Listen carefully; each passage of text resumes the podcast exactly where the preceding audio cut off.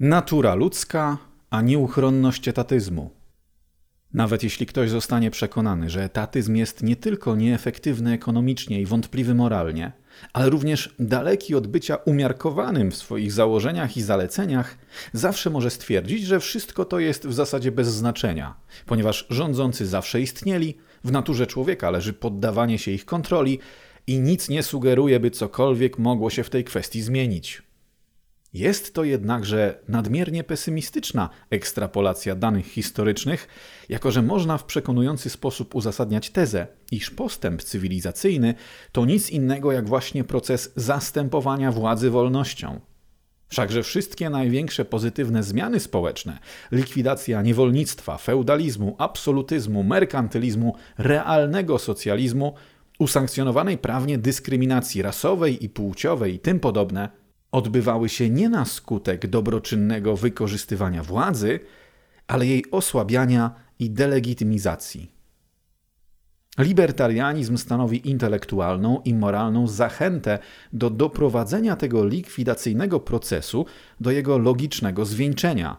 To znaczy do zdania sobie sprawy, iż zjawisko władzy nie jest ani pożądanym dobrem, ani nawet koniecznym złem.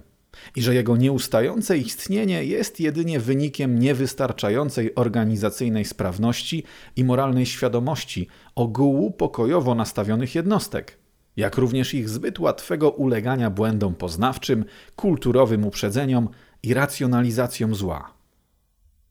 Tak jak wcześniejsze idee, które zainicjowały największe pozytywne zmiany społeczne, idee takie jak klasyczny liberalizm, abolicjonizm czy racjonalizm, libertarianizm nie zachęca do budowania jakiejkolwiek utopii, a jedynie do konsekwentnego i bezwyjątkowego przeciwstawiania się odwiecznie dystopijnym elementom społecznej rzeczywistości, z których najbardziej niszczycielskim była zawsze chęć rządzenia jednymi przez drugich.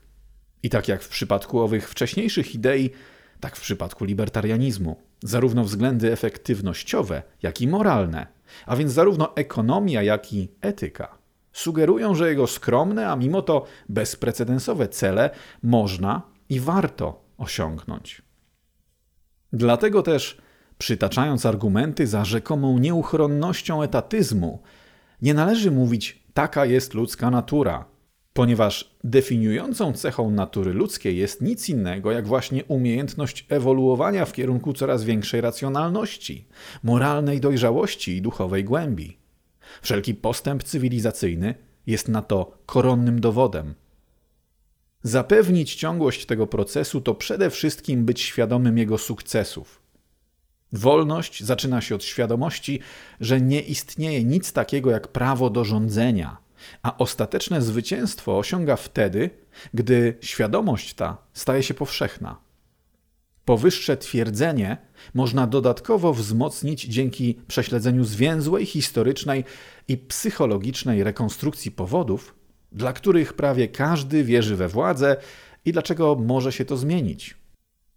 Po pierwsze, w okresie paleolitycznym zorganizowana przemoc była jedynym sposobem rozstrzygania międzyplemiennych konfliktów. W związku z tym dobór naturalny sprzyjał tym, którzy byli posłuszni plemiennym samcom alfa. Nieposłuszni byli szybko eliminowani lub w najlepszym przypadku zostawali wygnani, by umrzeć w odosobnieniu. Po drugie, jedynym sposobem na uczynienie plemiennej podległości psychologicznie znośną była jej racjonalizacja. Tym samym rządzeni zaczęli postrzegać rządzących jako niezbędnych dla koordynacji działań zbiorowych lub szczerze zainteresowanych dobrobytem członków plemienia.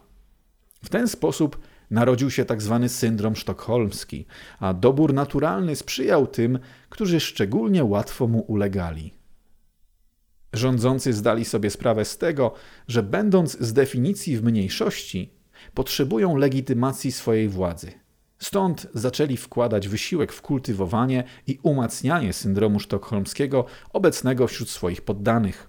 Szczytem ich osiągnięć w tym zakresie było wynalezienie i spopularyzowanie pojęcia władzy demokratycznej, to znaczy opartej na powszechnym zaproszeniu do wejścia w szeregi rządzących, a tym samym definitywnie zamazującej rozróżnienie na rządzących i rządzonych oraz tworzącej system, w ramach którego każdy może czuć się uprawniony do życia kosztem wszystkich pozostałych. Po czwarte, jak celnie zauważył Lord Acton i jak wyjątkowo dobitnie wykazał stanfordzki eksperyment więzienny, władza jest zjawiskiem skrajnie korumpującym. Wraz z nastaniem dominacji systemu demokratycznego, korumpujący wpływ władzy rozprzestrzenił się szczególnie szeroko. W połączeniu z efektami globalnego syndromu sztokholmskiego uczyniło to wiarę we władzę, to znaczy pogląd, zgodnie z którym pewni ludzie mają prawo rządzić innymi ludźmi, zjawiskiem praktycznie uniwersalnym. Wszystko to może się jednak zmienić z kilku powiązanych ze sobą powodów.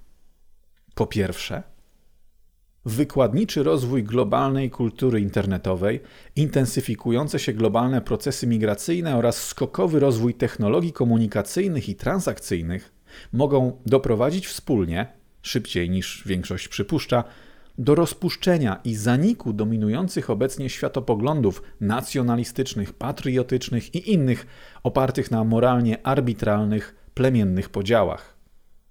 Po drugie, zanik wspomnianych wyżej światopoglądów w połączeniu z bezprecedensowo skutecznymi możliwościami rozwoju wolnej przedsiębiorczości w szarej strefie, kryptowaluty, seasteading, druk trzy D i tym podobne, oraz praktycznie uniwersalną dostępnością niezależnej, nieideologicznej edukacji, masowe otwarte kursy online, prywatne akademie online i tym podobne, może doprowadzić do rozpadu przytłoczonych strukturalną niewypłacalnością państw narodowych. Wszystkie znajdujące się pod ich kontrolą zasoby mogłyby wówczas zostać zlicytowane i przekazane w ręce prywatnych przedsiębiorców lub umieszczone w nowo powstałych prywatnych bądź spółdzielczych funduszach akcyjnych, których udziały zostałyby przekazane indywidualnym członkom lokalnych społeczności. Po trzecie, świat podzielony na państwa, narody i instytucje polityczne zastąpiłby wówczas świat złożony z setek tysięcy lub nawet milionów niezależnych stref ekonomicznych, stowarzyszeń sąsiedzkich, miast czarterowych i innych form suwerennych obszarów własnościowych zintegrowanych na bazie wolnego handlu i globalnego podziału pracy. Wraz z wykorzenieniem zinstytucjonalizowanej wielkoskalowej agresji państw i zniknięciem bałkanizujących konfliktów narodowych, a także wraz z umocnieniem się globalnej kultury opartej na poszanowaniu indywidualnej wolności i własności, mogłaby powstać praktycznie nieskończona w swojej różnorodności gama dobrowolnych, oddolnych instytucji społecznych, zarówno biznesowych, jak i charytatywnych.